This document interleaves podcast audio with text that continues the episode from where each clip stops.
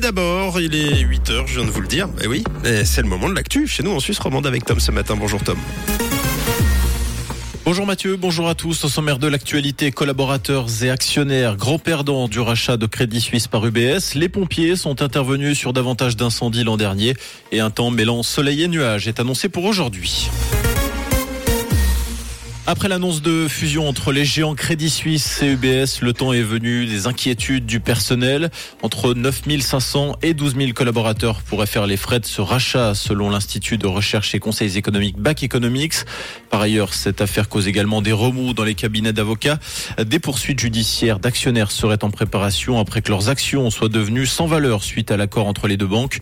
D'après le Tages Tiger, l'un des plus grands cabinets d'avocats d'affaires au monde, l'entreprise américaine Queen Emmanuel, est en train de constituer une équipe pour préparer des actions en justice. Le cabinet britannique Palace Partners prévoit également des actions similaires. Les pompiers à pied d'œuvre pour lutter contre les incendies l'an dernier. Les hommes du feu sont sortis 79 000 fois au cours de l'année 2022. D'après les chiffres de la coordination suisse des sapeurs-pompiers, les interventions dues aux éléments naturels ont baissé, mais les incendies en revanche ont augmenté. Les interventions sont passées de 12 600 en 2021 à plus de 15 000 en 2022. Les donateurs internationaux se sont engagés hier à Bruxelles à apporter 7 milliards d'euros d'aide aux populations de Turquie et de Syrie affectées par le séisme du 6 février dernier. La Suisse, de son côté, a annoncé débloquer 8,5 millions de francs pour soutenir les populations sur place et les reconstructions. Pour rappel, le dernier bilan fait état de plus de 56 000 morts et de dégâts évalués à plus de 100 milliards de dollars. L'ex-otage Olivier Dubois, libéré hier, devrait atterrir en France à la mi-journée. Ce journaliste avait été capturé au Sahel par le groupe de soutien à l'islam et aux musulmans le 8 avril 2021.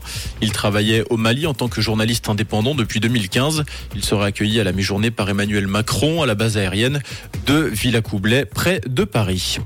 Donald Trump appelle ses partisans à descendre dans la rue. Ce mardi, l'ancien président américain ne cesse d'affirmer qu'il va être arrêté dans une affaire impliquant un paiement pour acheter le silence d'une actrice pornographique. Il demande à ses soutiens de sauver l'Amérique.